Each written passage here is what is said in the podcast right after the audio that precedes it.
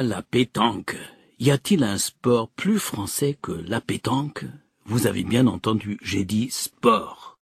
Je sais, vous pensez que la pétanque est un loisir estival pour les retraités qui traînent à l'ombre des platanes sur la place du village, sous le chant des cigales et le regard curieux des touristes, pour lancer, avec un minimum d'effort et un maximum de paroles, des petites boules en métal sur quelques petits mètres.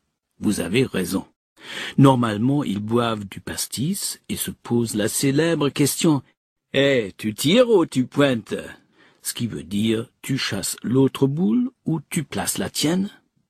Le tout se passe dans le sud de la France et a été immortalisé dans les pièces et les films de Marcel Pagnol, poète et enfant du Midi. C'est vrai, ces scènes pittoresques existent réellement. Mais la pétanque est aussi une discipline sportive, avec des tournois et des championnats toute l'année. Les Français, et ça n'étonne personne, y sont champions du monde avec une belle régularité. La Fédération de pétanque est la quatrième association sportive du pays.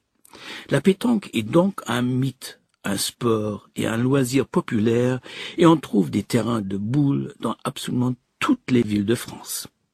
Vous connaissez les règles. On joue sur un terrain plat de 15 à 20 mètres avec des boules en acier de la taille d'une grande pomme entre 650 et 800 grammes et une petite boule en bois qu'on appelle pour une raison obscure le cochonnet. Le cochonnet, c'est le but. Le joueur se tient debout dans un cercle dessiné au sol et essaye de faire rouler ou de lancer sa boule afin de la placer le plus près possible du cochonnet.